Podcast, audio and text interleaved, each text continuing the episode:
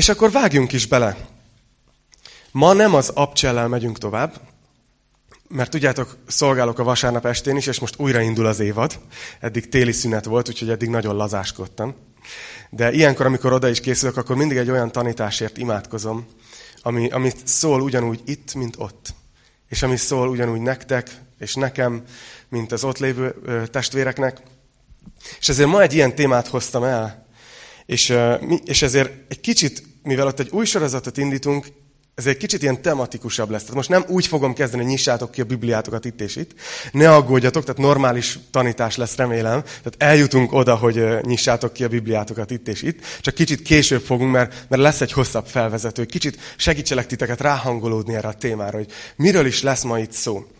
Ugye múlt héten itt már foglalkoztunk azzal, hogy új év van, és foglalkoztunk azzal is, hogy láttuk az abcselben akkor még, hogy, hogy Saul hogy tért meg Jézushoz, hogy hogy, hogy lökte le a lóról. Ugye mindenki azt mondja, hogy senki nem mondta, hogy ló volt ott, de mégis minden rajz a lóról szól. Pedig nincs ott a Bibliában, nem baj. A lényeg az, hogy, hogy Saulban azt láttuk, hogy ő volt az, akire azt mondták, mindenki azt mondta, gondolom, hogy ha valaki, akkor ő soha nem lesz Jézus követője. Ha valaki, akkor ő nem fog megtérni. Ő az a kutya, akiből soha nem lesz szalonna. És így bekategorizálták, és azt láttuk, hogy mégis Istennek volt elég hatalma ahhoz, hogy, hogy egy ilyen, ilyen embert, mint Saul megváltoztasson. És ez reményt ad nekünk is arra, hogy nekünk sem úgy kell befejezni az életünket, mint ahogy most vagyunk. Nem tudom, hogy hányan vagytok, akik szeretnétek változni, valamilyen változást az életetekbe. Kicsit nagyot, sokat, keveset. De hányan vagytok, akik azt mondjátok, hogy ez így még azért nem annyira tuti, ahogy, ahogy most vagyok. És ez az evangélium reménysége, ez, az, ez a mi hitünknek az egyik nagyon fontos része. Hogy egy olyan Istenünk van, aki arra specializálódott, hogy embereket meg tud változtatni. És ugye azt tanítottam múlt héten, és ez már kapcsolódik ez, ehhez a héthez, hogy ugyanakkor ezek a motivációs dolgok, amikor így mi nekiveselkedünk, hogy meg tudod csinálni, csak határozd el, és meg tudsz változni, ezek sokszor nem működnek, mert ami minket igazán megváltoztat, az nem mi magunk vagyunk, hanem elsősorban az, hogyha találkozunk Krisztussal. Ugye Sault ez változtatta meg. Ő találkozott Krisztussal ott a Damaszkuszi úton, és utána találkozott Krisztussal, amikor, amikor imádkozott három napig az egyenes utcában. Lehet, hogy Anániás addig kereste, nem találta, hogy hol az egyenes utca. És imádkozott, és utána is imádkozott a Jeruzsálemi templomban, és írja a leveleiben, hogy mindig hálát adok. Tehát őnek az életében ott volt Krisztussal az a kapcsolat, hogy ő folyamatosan találkozott Isten, és ezek a találkozások őt megváltoztatták. De majd másik dologról lesz szó, ami szintén a változással kapcsolatos, és amiben van egy kicsi részünk, de valószínűleg, hogy csak, csak egy kicsi részünk, majd látni fogjátok. A mai tanításnak azt a címet adtam, hogy ki szeretnél lenni öt év múlva. Ki szeretnél lenni öt év múlva. Most arra hívlak titeket, hogy játszunk egy kicsit. Hogy csak képzeljétek el, nem tudom, hogy valakinek megy az, hogy becsukja a szemét, akkor jobban elképzeli, ha nem félted, a pénztárcádat melletted ülőt néz meg jól, kiül melletted. De becsukhatod a szemed, de ha nem, akkor nyitva is tarthatod, van, aki becsuk, nyitott szemet tud aludni is. És csak képzeljétek el ezt, jó? Egy képzelőjáték következik. Hogy hogy, hogy milyennek képzelitek el az életeteket öt év múlva. Tegyük fel, hogy most van 2018, mennyi, hogyha hozzáadunk ötöt? 2023. Ez még kimondani is fura, igaz? Még nincs olyan messze. Képzeljétek el, milyen lesz az életetek öt év múlva. Mi, mi van a szemetek előtt? Milyennek látjátok az akkori önmagatokat? Jobb vagy rosszabb helyzetben lesz? A, nem tudom, a Zsuska 2023-ban. Hogy képzeli el? Jobb vagy rosszabb helyzet? Mi az, amiből több lesz az életedben? Mi az, amivel több időt fogsz akkor foglalkozni? Mi az, amivel addigra már kevesebbet fogsz foglalkozni? Mi az a probléma, ami most ott van az életedben, de úgy gondolod, hogy öt év múlva már meg fog oldódni? Már kikerül a képből. Mit gondolsz, öt év múlva stresszesebb lesz az életed, vagy nyugodtabb? Jó? Kiszámíthatóbb lesz az anyagi helyzeted, vagy még nagyobb lesz a káosz? Remélem, hogy sikerült egy kicsit, ki az, akinek sikerült egy kicsit elképzelni, hogy milyen lesz öt év múlva az élete? Nézzük. Oké, ti megcsináltátok a feladatot. És ki az, akinek azt gondolja, hogy jobb lesz? Jobb lesz. Öt év múlva jobb lesz. Oké, na ez egy optimista csapat. Ezért is érzem jól magam közöttetek. Hallottam egy, egy ilyen, ezzel az öt évvel kapcsolatban egy nagyon érdekes dolgot, egy, egy pásztortól, akinek a tanításait követem, őt Levi Laszkónak hívják, és Montánában szolgál, és elég sokat merítettem ehhez a tanításhoz ebből a gondolatból, mert annyira elkapott engem személyesen. Mert ezt mondta, hogy az öt év az egy olyan időtáv, ahol már azért van lehet, jelentős lehetőség a változásra. Öt év az már az, ami nem túl rövid táv, és nem is túl hosszú táv még. Ott, ott történhetnek valódi, nagy, méreható változások. És ezt mondta, és nagyon tetszett, hogy mi emberek általában túlbecsüljük, hogy mire vagyunk képesek rövid távon. Igaz? Karácsonyra lefogyok. Tudod? Rövid távon, tudod, addigra formába jövök, és én leszek a, nem tudom, Schwarzenegger. Vagy valami. Általában emberek túlbecsüljük, fölülbecsüljük, hogy mire vagyunk képesek rövid idő alatt. De a másik is igaz ránk emberekre, hogy alulbecsüljük, hogy mire vagyunk képesek hosszú távon. Hogy mi az a változás, ami viszont hosszú távon történhet velünk. És ezért általában vagy az történik, tudjátok, hogy, hogy nem vagyunk elég kitartóak, túl hamar leugrunk a hajóról, mert úgy érezzük, hogy á, ennek úgyis mindegy, tudod. Tehát ezt már úgyse fogom tudni megcsinálni. Vagy túl hosszú távra gondolkozunk, tudod, és, és azt mondjuk, hogy hát most még nem kell nekiállni, mert úgyis csak 20 év múlva szeretném elérni. Tehát, hogy megvannak ezek a dolgok az életünkben. De az öt év az egy ilyen, az ilyen belátható. Mondok néhány példát, jó? Mi az, amit mondjuk öt év múlva elérhetsz az életedben? Szerintem bárki, aki itt ül a teremben, ha, ha komoly energiákat fordítasz valamire. Tegyük föl, jó, hogy ma elkezdesz valamibe energiát fordítani. Nem sokat, de rendszeresen. És, és energiát fordítasz öt éven keresztül folyamatosan. Például öt év múlva már, már folyékonyan beszélhetsz egy újabb idegen nyelven. Igaz? Ebben is olyanok vagyunk, hogy beiratkozok gyors talpalóra, három hónap, napi nyolc óra, megtanulok angolul, igaz? Hát túlbecsüljük, hogy mire vagyunk képesek rövid távon. De öt év alatt ez nem lehetetlen. Ez nem lehetetlen megtanulni egy nyelvet, igaz? Elkezdett szépen az alapoktól, végigmész egy kurzuson, aztán elkezdesz ilyen, ilyen nem tudom, ilyen, ilyen kezdőknek szóló könyveket olvasni, aláhúzod a szavakat, kiírod magadnak mindent, amit nem értesz, elkezdesz esetleg tanításokat hallgatni azon a nyelven, és egész biztos vagyok benne, hogy öt év múlva egész jól fogod beszélni ezt a nyelvet. Vagy például, szerintem öt év alatt bármelyikőtök tudna szerezni egy új szakmát. Vagy, vagy szertenni egy olyan tudásra, amire most konyításod sincs. Én például tegnap életemben először elkezdtem kísérletezni a villanyszereléssel, és még itt vagyok.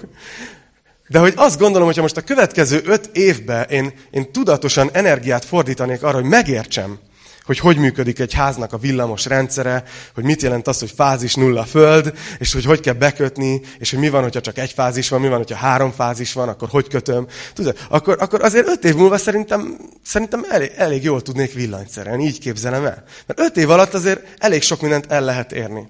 Vagy például, hú, azt mondtam mindenkinek a terembe, de itt most nekem nem tudom. Azt mondja, öt év alatt szerintem, hogyha elkezdenél egy új sportot, abba elég jó szintre el tudnál érni, ha kitartóan energiát teszel egy új sportba. Igaz? Ki az, aki sportoltok itt, itt rendszeresen? Igen, de, de téged gondoltam el. Akkor egyetértetek ez, hogy öt év alatt azért már el lehet érni, nem?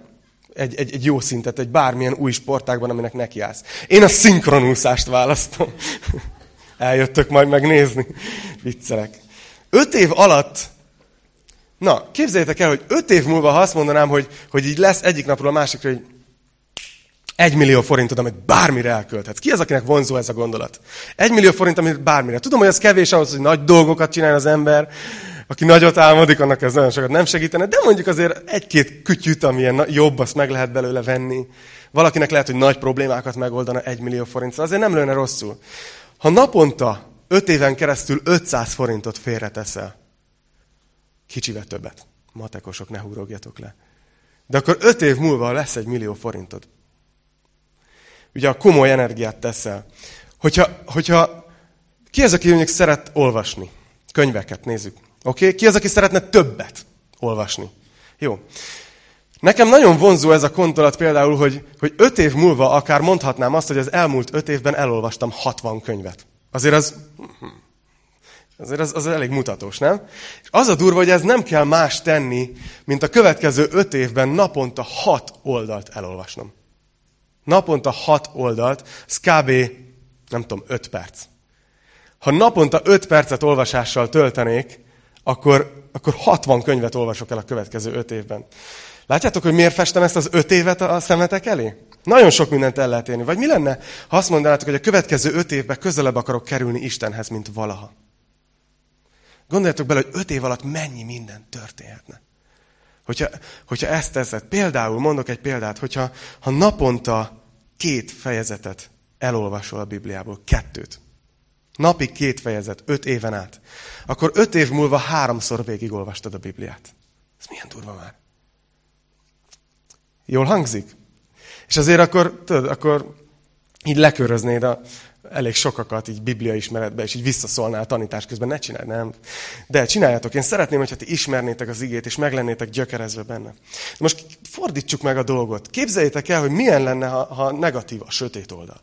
Az erős sötét oldala érvényesül az életünkben. És öt év múlva mi fog történni? Például tegyük fel, hogy öt éven át, mai naptól kezdve halogatod azt, hogy szembenéz egy jelentős konfliktussal a pároddal. Szerintetek mi lesz abból öt év múlva? Lehet, hogy lesz belőle vállás, lehet, hogy lesz belőle egy, egy kiüresedett kapcsolat. Mi van, hogyha, hogyha öt éven át most elkezdesz kedves lenni? Egész máshova érkezel meg, igaz?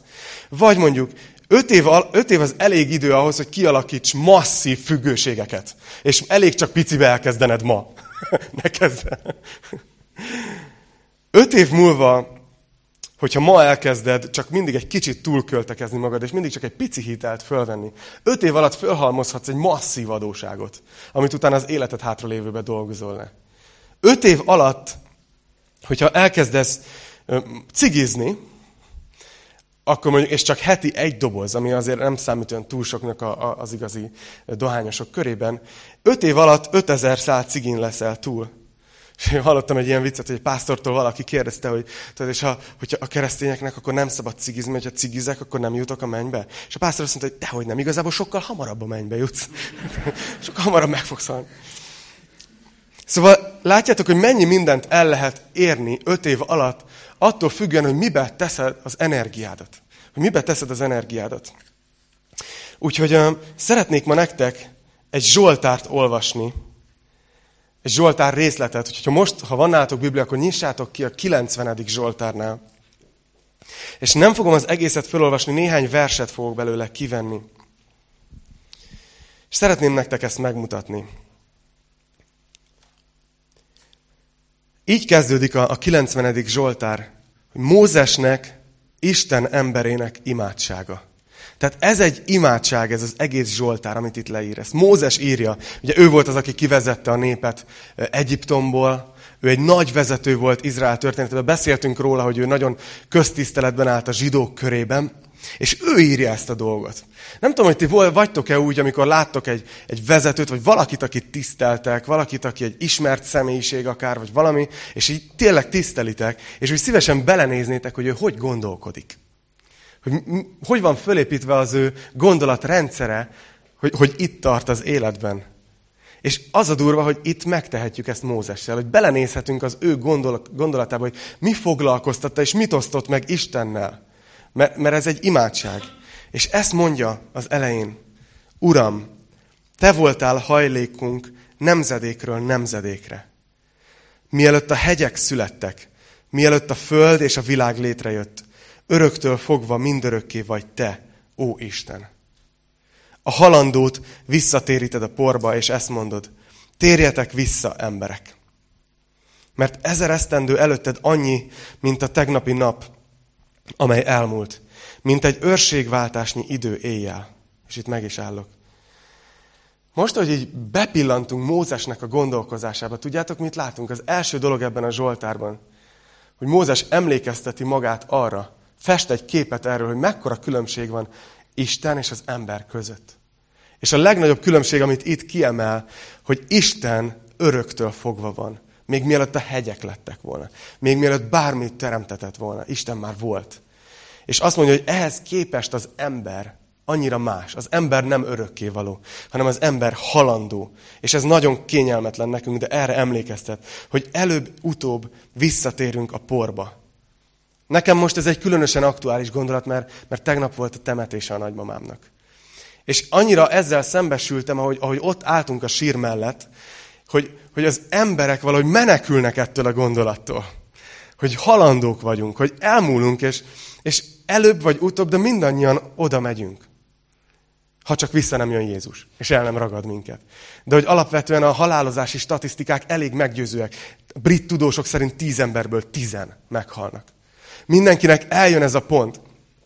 De az emberek menekülnek, és az emberek azt csinálják, hogy hát igen, ez egy sír, ez minket az elmúlásra emlékeztet, de telepakoljuk virággal. Hogy valahogy elhitessük magunkkal, ez nem is olyan szörnyű dolog, ami történt. Ez nem is olyan fájdalmas. Ez valahol szép. Valahogy ezt csináljuk a halállal, mert, mert menekülünk attól a gondolattól, hogy ketyeg az óra.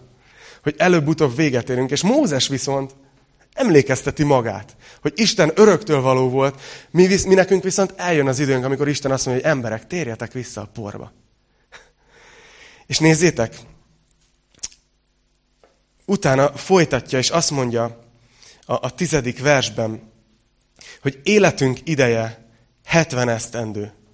Ha több, 80 esztendő. És nagyobb részük hiába való fáradtság. Olyan gyorsan eltűnik, mintha repülnénk. Milyen fura, nem? Mózesről nem azt hittük, hogy régen élt valamikor, nagyon régen, 3500 év akármennyi. Olyan, mintha ma beszélne, nem? Hogy így elmegy az élet. Úgy elrepül. Nem tudom, ti érzitek -e ezt, hogy megint elment egy év, megint elment egy év. Aki még tini, az még nem annyira érzi. Majd, majd fogjátok érezni ti is. De nem tudom, minél idősebb vagyok, és a 31 azért az már, annak már van súlya, egyre inkább azt érzem, hogy, hogy így mennek el az évek. Nem elsírtam magam, csak a torkomra. Hogy repülnek el az évek, repülnek, repül el az idő, és ugyanezt mondja Mózes. És utána Mózes eljut egy nagyon fontos ponthoz, amint számára a megoldás az életével kapcsolatban. A 12. versben azt mondja, taníts úgy számlálni a napjainkat, hogy bölcs szívhez jussunk. Hogy azt mondja Mózes, hogy, hogy emlékeztetem magam arra, hogy mulandó vagyok. Hogy nincs sok időm hátra ezen a földön.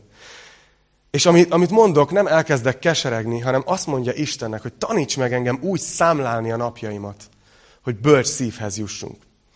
És azt hiszem, hogy ez az öt év, amiről a bevezetőbe beszéltem nektek, ez egy része ennek. Én azt gondolom, hogy ez egy bölcs dolog, hogyha ha gondolkozol így az életedről, hogy mi lesz öt év múlva.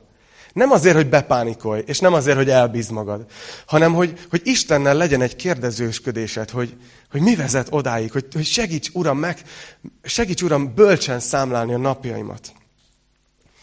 És szeretnék nektek három nagyon gyakorlati uh, tanácsot mondani ezzel kapcsolatban. Az egyik dolog az, az ez, hogy hányan tartjátok magatokat hogyha mondjuk a következő öt évetekre gondoltok, hányan tartjátok magatokat tudatos embernek, akik tudatosan alakítják az életüket? Nézzük. Jó. Tehát, hogy azt mondjátok, hogy az öt év az nem így random fog eltelni, hanem, hanem alapvetően én fogom eldönteni, mivel töltöm azt az öt évet, és az azzal is fog menni. hát itt elbizonytalanodtak pár. Igen, de alapvetően azért mi azt gondoljuk emberek, hogy tudatosak vagyunk hogy az életünket alapvetően mi irányítjuk, mi döntjük el, hogy mi a fontos és mi a kevésbé fontos.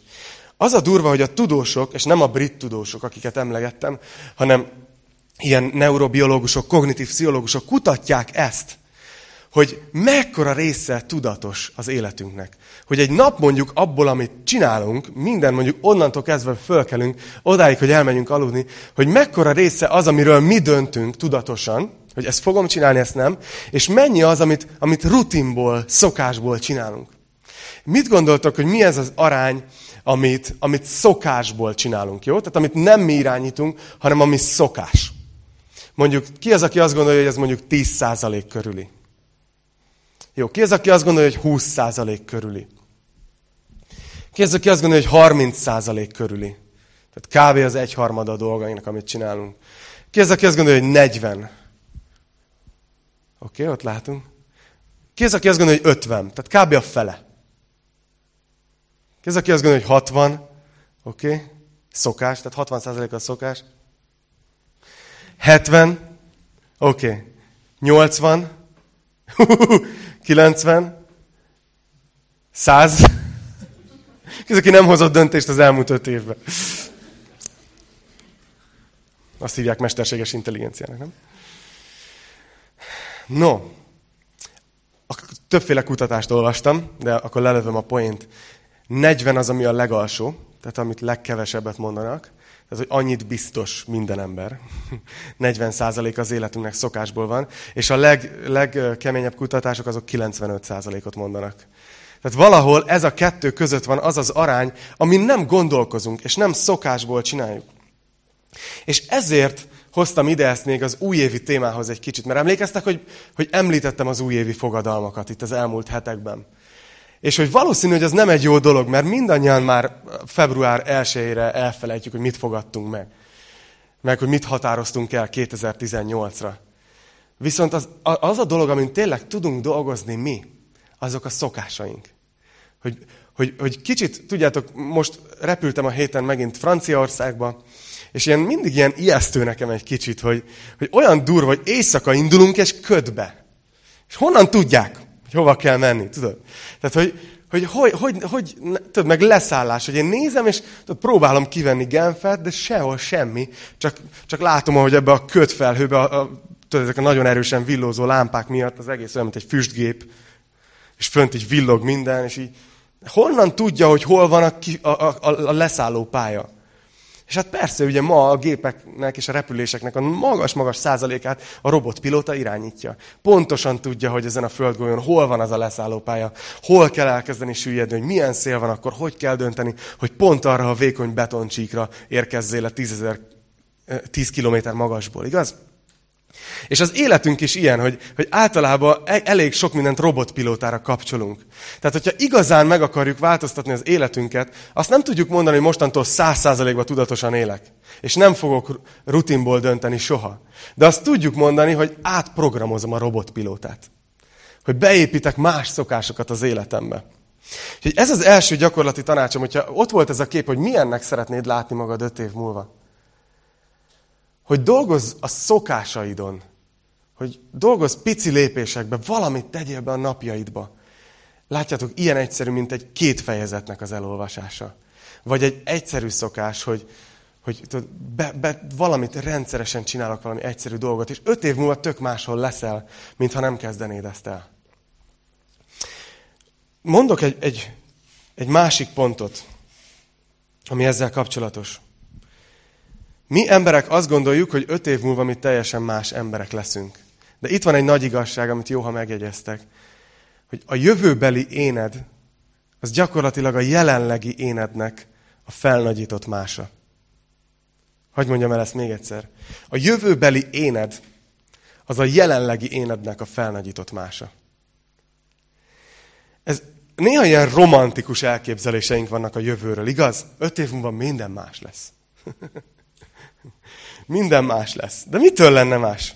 Megint elment egy év, megint elment egy év, és öt év múlva csak valószínű, még jobban felerősödtek azok a dolgok, amiket elkezdtetek. Nem tudom, hogy hányan hallottátok ezt, a, ezt az anyukátoktól annó, amikor mondjuk ilyen béna fejet vágtatok, ilyen tudod, banzsítottatok, vagy valamit csináltatok, tudod, hogy ne csináld, fiam, mert így maradsz. Ki az, aki ezt hallotta már?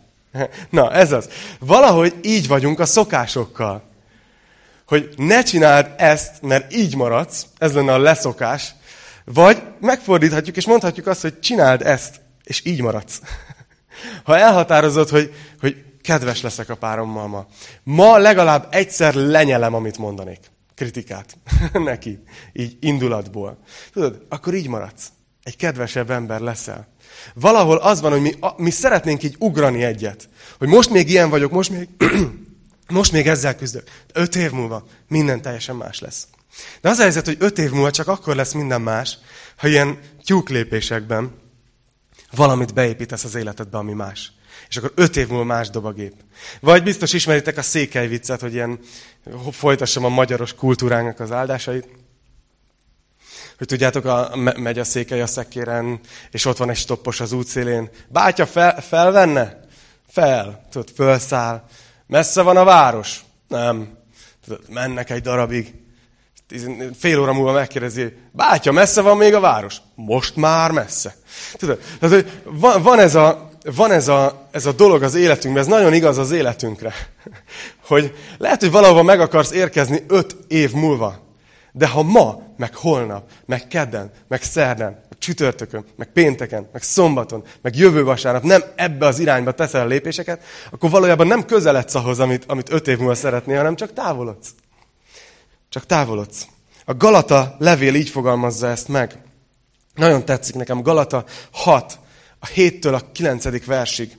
Ezt mondja Pál a Galata gyülekezetnek, akik egyébként ilyen házi csoportrendszerben működtek. Galácia területén élő keresztények. Szóval ne tévejegjetek. Istent nem lehet megcsúfolni, hiszen amit vet az ember, azt fogja aratni is. Mert aki a maga testének vet, az a testéből arat majd pusztulást. Aki pedig a léleknek vet, az a lélekből fog aratni örök életet. És azt mondja, jó cselekvésében pedig ne fáradjunk el. Mert a maga idejében aratunk majd, ha meg nem lankadunk. Látjátok, egy nagyon egyszerű dologra emlékezteti a galatákat Pál. Azt mondja, hogy ne tévejegjetek. Valami fura dolog van a gondolkozásotokkal, amit el kéne távolítani, mert ez tévejegés. Ez hamis út. Szóval ne tévejegjetek, ne gondoljátok azt, hogy, hogy elvetsz valamit, és valami tök mást fogsz aratni. És most nem tudom, eszembe jut például az illés. Ha voltatok nála, neki olyan a kertje, hogy de ki lehetne tenni ilyen táblákat, tudod, hogy ez ilyen fa, ez ilyen fa. Ilyen botanikus kertet lehetne csinálni, mert olyan gyönyörű az egész, tudod?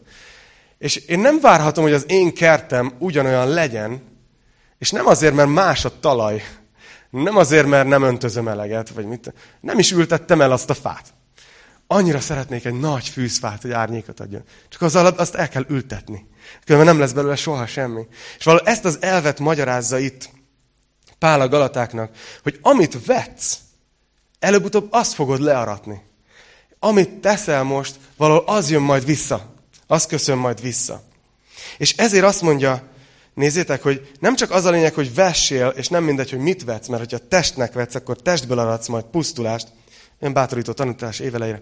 Aki a léleknek vet, az meg a lélekből fog aratni örök életet. Hanem azt is mondja, hogy és amikor már ott vagy, hogy a jót cselekszed, tehát már azt csinálod, amit szeretnél, azt mondja, akkor pedig egy dolgod van, hogy ne fáradjál, ne lankadjál. Futunk, nem lankadunk. Járunk és nem fáradunk el.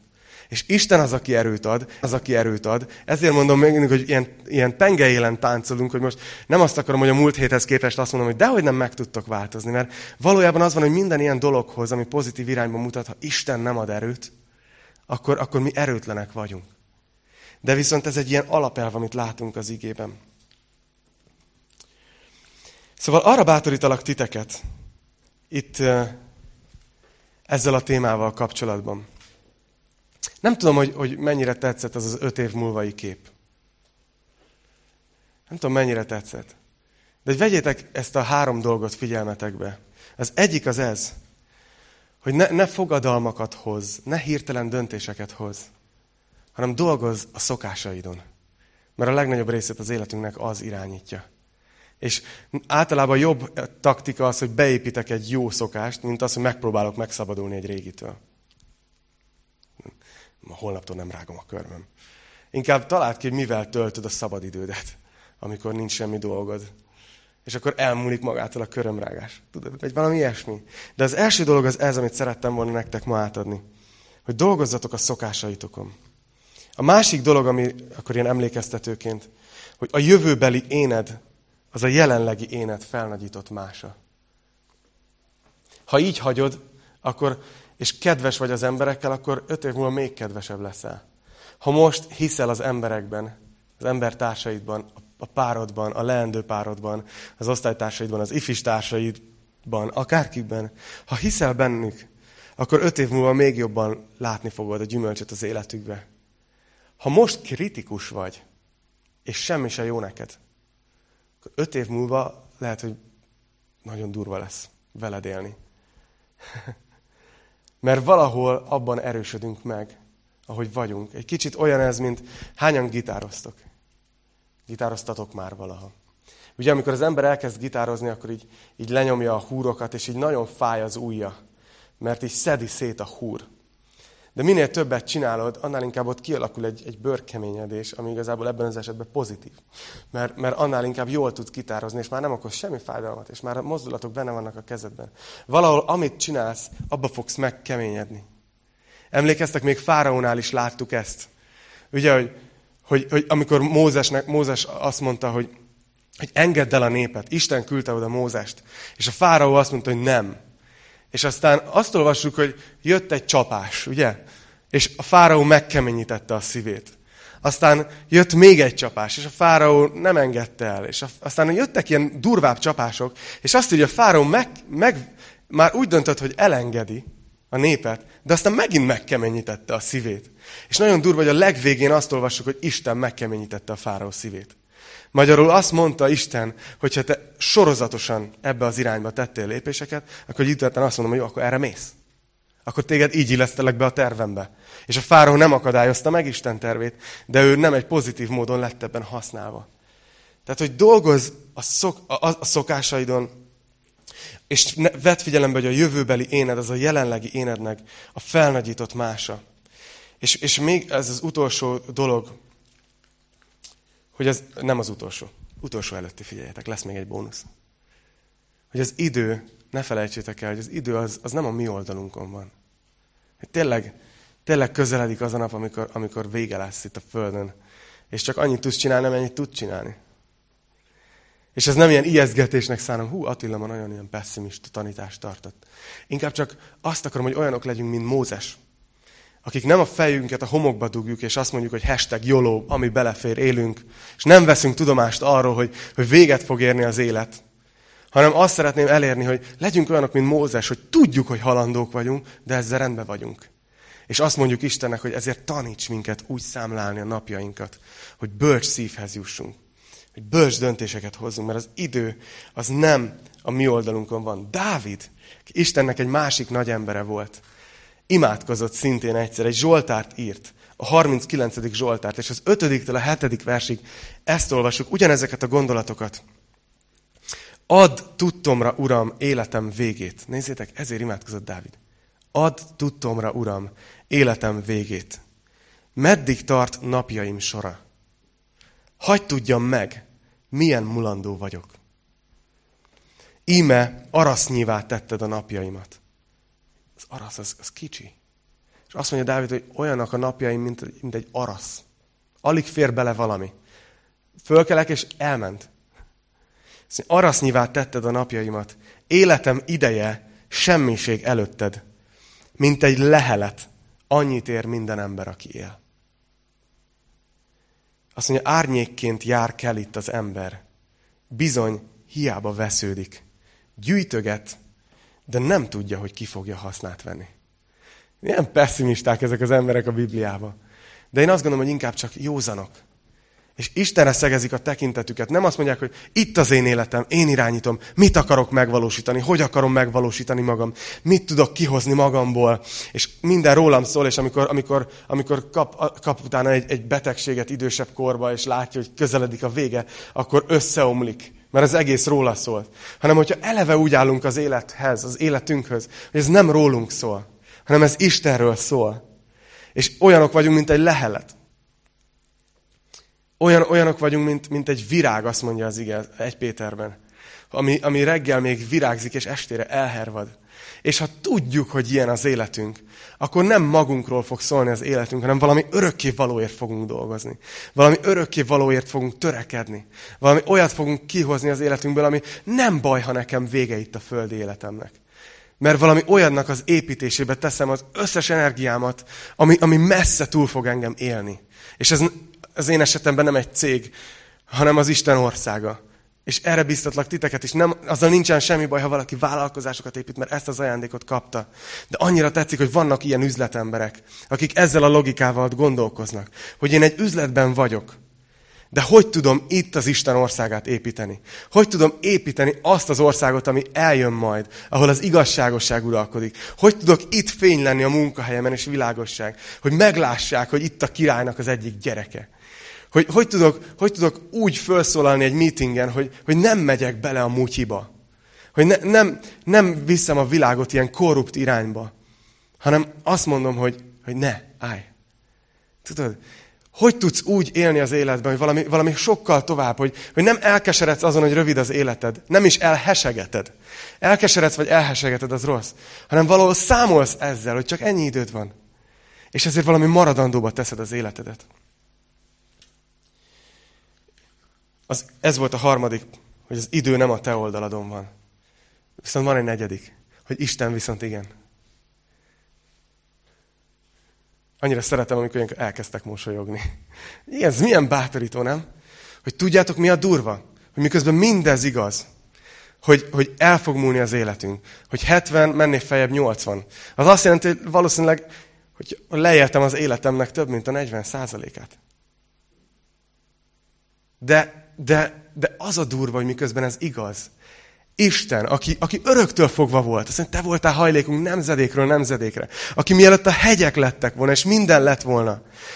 Ő, az örök Isten, az örökkévaló, akiben nincs változás, aki nem változik, nem, nem, meg sem moccan az, hogy milyen az ő jelleme. Ő az, aki mindig itt volt, és mindig itt lesz. Ő valamiért azt gondolja, hogy a mi arasznyi életünk az fontos. Ő valamiért azt gondolja, hogy ezek az emberek, akik olyanok, mint egy lehelet, hogy itt van és nincs, mint egy virág, hogy virágzik és elhervad. Az örökké való Isten azt gondolta, hogy ezek az emberek megérik azt, hogy elküldje értük a fiát. Néha elbizonytalanunk, mennyit érek, fontos vagyok, Istennek szeret engem. És Isten azt mondja, nézd a keresztet, nézd már meg, hogy mit, mit, mit adtam oda, érted? Csak a fiamat, csak a legértékesebbet. Mert azt gondolom, hogy lehet, hogy virágzol, és most elmész. De értékes vagy. És én a te oldaladon állok. És én a fiamat odaadtam, érted? És odadom minden nap a jelenlétemet. És odadom az áldásaimat. Odadom a szeretetemet. Minden nap betöltekezhetsz a szent lelkemmel. A tanum lehetsz. Azt az életet élheted, amire teremtettelek.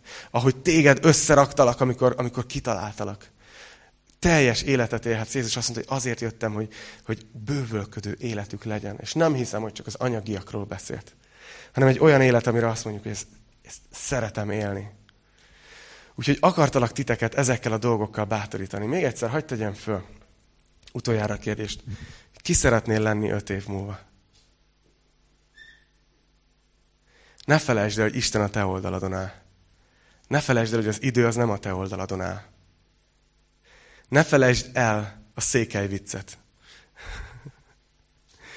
És ne felejtsd el, hogy jobb a szokásaidon dolgozni, mint csak fogadkozni, hogy oké, okay, jövőre minden más lesz. Jó? És Isten az, aki ez ad erőt. Ő az, aki jön velünk és formál minket. Úgyhogy remélem, hogy sikerült titeket ezzel, ezekkel a gondolatokkal bátorítanom. Úgyhogy imádkozzunk is ezért, jó? Uram, szeretném neked azt megköszönni, hogy, hogy noha te vagy a mindenható. Te vagy az, aki mielőtt a hegyek, mielőtt Kistarcsa, mielőtt Magyarország, mielőtt a családunk létezett volna, mielőtt ez a föld létezett volna, vagy ez a világegyetem, te már voltál. És köszönöm, hogy mégis valahogy te, te be akarsz vonódni a mi kis rövid arasznyi életünkbe. És nem pontosan értjük, hogy miért, vagy hogy neked ez miért jó, Uram. De köszönjük, hogy ilyen Istenünk vagy. Köszönjük, hogy több vagy, mint Istenünk hanem az atyánk vagy. És köszönjük, hogy még csak nem is az atyánk, hanem barátunk, aki mellettünk vagy, aki megígérted, hogy vele, velünk leszel minden nap, a világ végezetéig. És Uram, segíts minket, hogy, hogy ne essünk bele egy ilyen, egy ilyen teljesítménykényszerbe, hogy meg akarjunk felelni neked, mert tudjuk, tudjuk, hogy Jézus áldozata mindent elvégzett, és tudjuk, hogy igazak vagyunk a te szemedben. Fehérebbek, mint a hó, ami még mindig esik, és gyönyörű. Uram, de azt is, de azt is kérjük, hogy, hogy ne hagyj minket úgy, ahogy most vagyunk. Kérjük, hogy a Te szereteteddel formálj. Kérjük, hogy segíts minket, segíts minket, hogy örökkévaló dolgokba tudjunk befektetni az időnket, az energiánkat, az életünket. Imádkozunk azért, Uram, hogy, hogy tudjuk egymást bátorítani ebben, mint, mint közösség. Imádkozom azért, hogy törzsd be a testvéreimet itt ebben a teremben, és mindenki, aki nézi, hogy törzsd be őket az a Szent Szellemeddel. Uram, hogy, hogy többek legyünk, mint egy virág, ami elhervad, hanem amíg itt élünk, addig a Te jelenlétedet hordozzuk, és hogy ez kiáradjon a körülöttünk élőkre, Uram. Ez a kérésem, és ezért imádkozunk a Te fiad Jézus nevében. Amen.